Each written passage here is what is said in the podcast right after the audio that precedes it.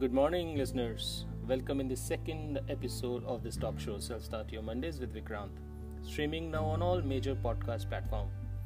दोस्तों मैं आप सबको तहे दिल से धन्यवाद देता हूँ क्योंकि आप लोगों ने मुझे इतना सराहा बहुत लोगों के फ़ोन आए मैसेजेस आए कुछ दोस्तों ने तो गाली भी दी वैसे ही जैसे हम उस दोस्त को देते थे जो एक्स्ट्रा शीट लेता था एग्ज़ाम हॉल में hmm, बहुत लिख रहा है आजकल दैट टाइप्स लेकिन सभी ने हौसला अफजाई करी। और मैं कोशिश करूँगा हर एपिसोड को पिछले एपिसोड से अच्छा करता रहूँ। आप सभी का साथ और आप सभी के सुझाव बहुत ज़रूरी है मेरे लिए। आज का जो एपिसोड है, वो एक ज़बरदस्त इम्प्रेशन छोड़कर जाएगा। आप लोगों को ये एपिसोड एक से ज़्यादा बार सुनने का मन करेगा। क्योंकि जो पर्सनैलिटी आज हमारे रूबरू होने वाली है, उनकी आवाज़ ही काफ़ी है आपके दिलों में उतरने के लिए। फिर से बोल रहा हूँ। इनकी आवाज़ ही काफ़ी है। Welcome Vineet ji. Thank you very much Vikrant बहुत बहुत शुक्रिया आपका। And I really wish everyone on this show a very fantastic morning thank you so much Vineet ji uh, आप स्पीकर हैं कवि हैं फ़िल्म मेकर हैं स्टोरी टेलर है सिंगर है बाइकर है मतलब कैसे? इतना सब कैसे? कुछ नहीं है यार जीने की कोशिश कर रहे हैं जो सामने आता है वो कर लेते हैं जब वो चीज़ें हो जाती हैं तो हमारे पे लेबल लगा दिया जाता है। We are not trying to be any of these things यार।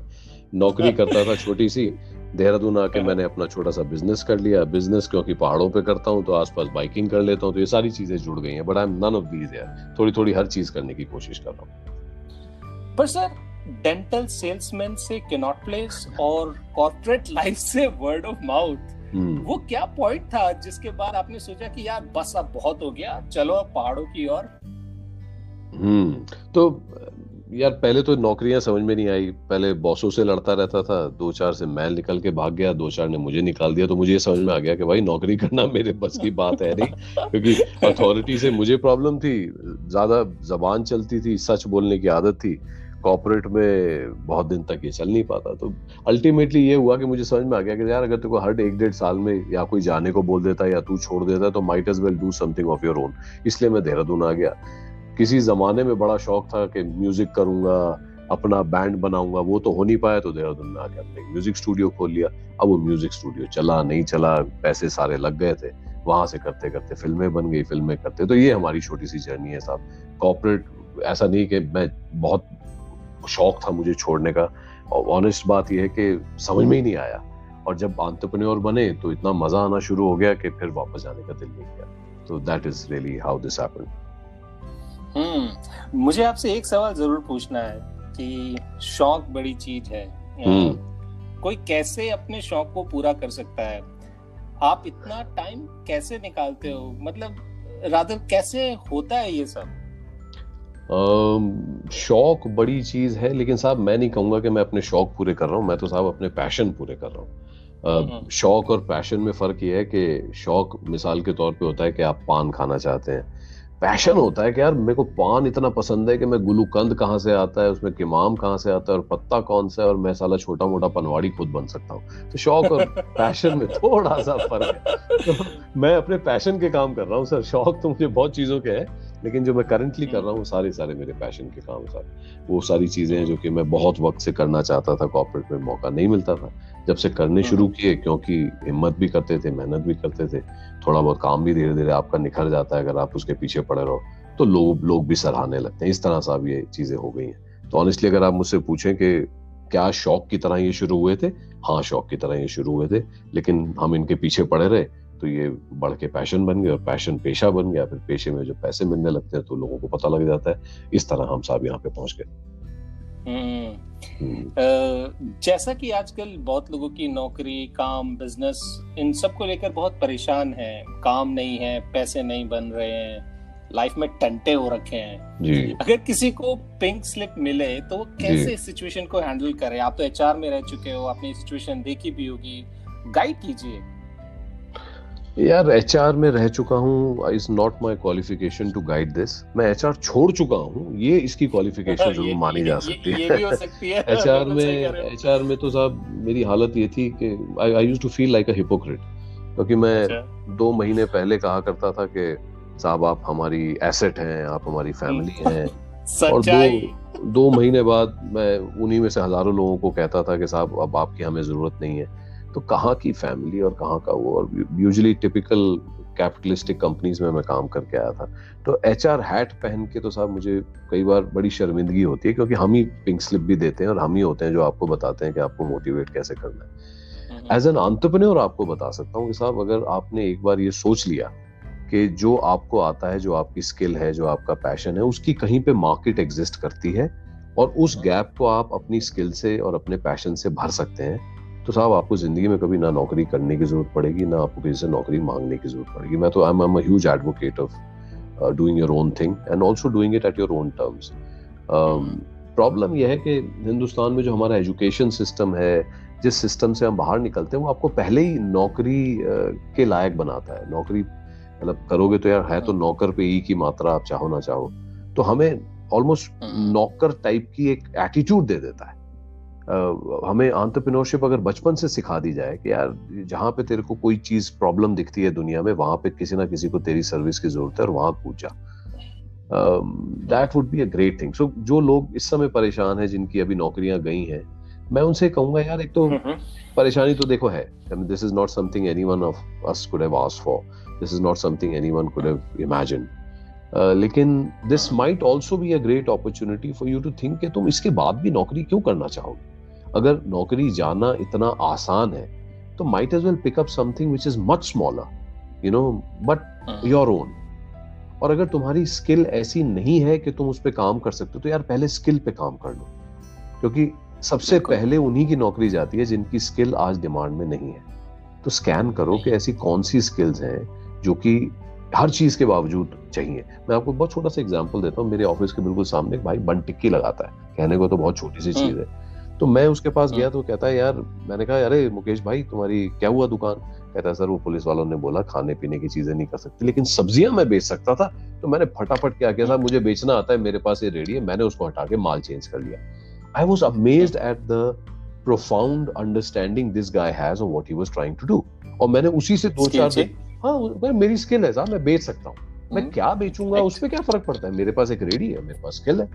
And, and I have a location. Mm. Why do I need to think like that? The same principle can apply right through uh, you know any job that you do. तकलीफ़ यह है कि एक तो हम उम्मीद करते हैं कि हमारे लिए कोई और आके करेगा और दूसरा हम्म। हम एक बहुत ही शेम बेस्ड सोसाइटी है लोग क्या कहेंगे साहब पहले ये करता था पहले इसका ये टाइटल था पहले ये गाड़ी चलाता था अब ये कर रहा है तो हमारे यहाँ मेरे कुछ मित्र हैं वो ज़्यादा भूखे मरना यू नो ज़्यादा यू नो मानते हैं बजाय इसके कि कोई चीज़ चेंज करे that that is not you know how it will work तो मेरी एक छोटी सी। कविता है इन राहों पे दिल था मेरा उन राहों पे दुनिया चलती। इन राहों पे दिल हम्म। था मेरा उन राहों पे दुनिया चलती।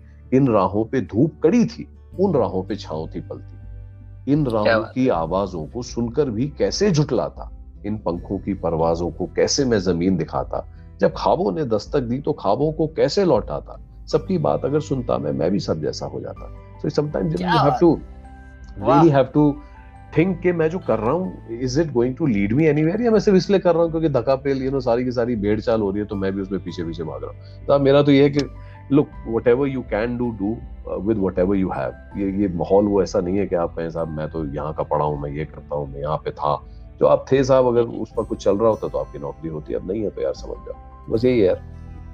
क्या बात है मतलब एक्चुअली में हर कॉर्पोरेट वाले बंदे का ना एक सपना होता है कि भाई या तो हम्म। मेरा कैफ़े हो या मेरा होटल हो या मेरा रेस्टोरेंट हो हमारा भी हम्म। ऐसी बात है।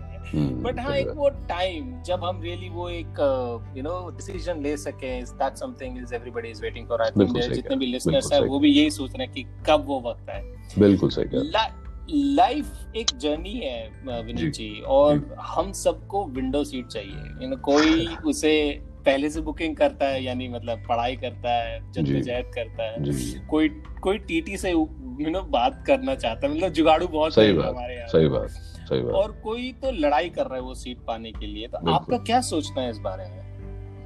सर मेरा सोचना यह है कि जो भी आपका ख्वाब है कई कई हमें ना ऐसा लगता है कि हमारे ख्वाब एक जैसे होने चाहिए ऐसा है नहीं। अगर आपको मोटा मोटा पता है कि आपकी डायरेक्शन क्या है तो अगर आप उस ट्रेन पे चढ़ जाओ तो आपको विंडो सीट मिले हम पेड उसके वो कौन सी डब्बे के आगे वो बैठ के नहीं जाते थे दरवाज़ा खोल के वहाँ बैठ जाते थे। कुछ नहीं मिलता था तो हाँ चुप करके बाथरूम में घुस गए जैसी टीटी भागा वहाँ से बाहर आ गए। Correct you know ultimately you do need something to go after मुसीबत भी है वो भी है। एक और आपको सुनाता हूँ इसको बोलते हैं ख्वाबों की आवाज़। सुनो कि वो जो सिर्फ़ तुमको दिखाई देता है वो जो सिर्फ़ तुमको सुनाई देता है आँखें खुली हो या बंद हो साफ़ साफ़ दिखाई देता है वो जो हर रोज तुम्हारे कानों से टकराता है उछलता है झटपटाता है बार बार एक ही राग दोहराता है जिसको तुमने पैदा किया जिसको तुमने पैदा किया शक्ल दी आँखें दी नाम दिया वो जिसको तुमने कभी दुनिया से छुपाया कभी नजरअंदाज किया कभी भुलाया जगाया सुलाया दिल के कोने कोने में बसाया सबकी नज़रों से बचकर सहलाया खत्म होने से बचाया वो हम्म। वो ख्वाब है तुम्हारा उस ख्वाब को कहाँ लेके जाओगे? कैसे पालोगे? क्या दिखाओगे? किसको साथ लोगे? किसको साथ रखोगे? किसको छोड़ जाओगे? इस ख्वाब के लिए क्या क्या करोगे? कहाँ तक जाओगे? इसकी साँसें इसकी जान तुम्हारी हथेली पे पड़ी है। इस ख्वाब की साँसें इसकी जान तुम्हारी हथेली पे पड़ी है। ये बड़ा हो गया ना तो अपनी हथेली पे तुम्हें उठाएगा। ये ख्वाब है ये बड़े कमाल की चीज़ है जितना तुम निभाओगे ये ख्वाब उससे कहीं ज़्यादा निभाएगा। ज़्यादा निभाएगा क्या क्या बात है जी? ख्वाब बड़े ज़रूरी है साहब। ख्वाब ख्वाब बहुत ज़रूरी है और यू नो ये जो शो है ये start your Mondays with Vikrant है पर मुझे लगता है कि आपने हमारा ट्यूसडे सेल्फ स्टार्ट कर दिया सेल्फ स्टार्ट कर दिया। थैंक यू सो मच एक लास्ट मैसेज जो लास्ट मैसेज ये है कि चलते रहो यार इररिस्पेक्टिव ऑफ़ व्हाटएवर हैपन गिरने का डर भी था मोड़ भी आए हम्म। मुश्किलें भी पड़ी। गिरने का डर भी था मोड़ भी आए मुश्किलें भी पड़ी। सफ़र अकेला कब आसान होता है पर सफ़र तो सफ़र है नए यार मिल ही जाते हैं। कभी होती है यार ज़मीन तो कभी आसमान होता है। सफ़र अकेला कब आसान होता है? पर सुना ये भी है इन्हीं राहों पे नए मकाम निकलते हैं। पर सुना ये भी है इन्हीं राहों से नए मकाम मकाम निकलते हैं। जब मंजिलों ने पुकारा हमने भी कहा चलते हैं। तो चलते रहो यार there there no point trying to stop irrespective of what happens outside you have to be resilient. Life will give you you know lemons make lemonade and move on. ये मेरा मैसेज है ना बहुत बहुत बहुत बहुत शुक्रिया सर आपका। आपने कितनी आसानी से हमें ये भी बता दिया कि कैसे किसी इंसान को कब किस लाइफ के स्टेज पर डिसीज़न लेने चाहिए। और एक्चुअली में ये सच है कि चलते रहिए। And that will definitely make sure that you get your destination thank you so much Vineet sir it was lovely to you बहुत बहुत शुक्रिया Vikrant. Do keep up the good work and I wish everyone all my very best all the best thank you so much sir bye bye I am leaving all of you with a thought today अगर आप आज ये struggle कर रहे हो may be अपनी corporate life में personal life में आज का एपिसोड सुनने के बाद क्या आ रहा है आपके मन में? मुझे ज़रूर बताएँ सेल्फ स्टार्ट और विक्रांत दत्त सर्च कीजिए। ट्विटर पर और शेयर कीजिए कि कैसे कैसे आप भी वो पंछी बनेंगे और मस्त गगन में उड़ेंगे। Thank you all bye from Vikrant axle start have a great Monday and a week to all of you bye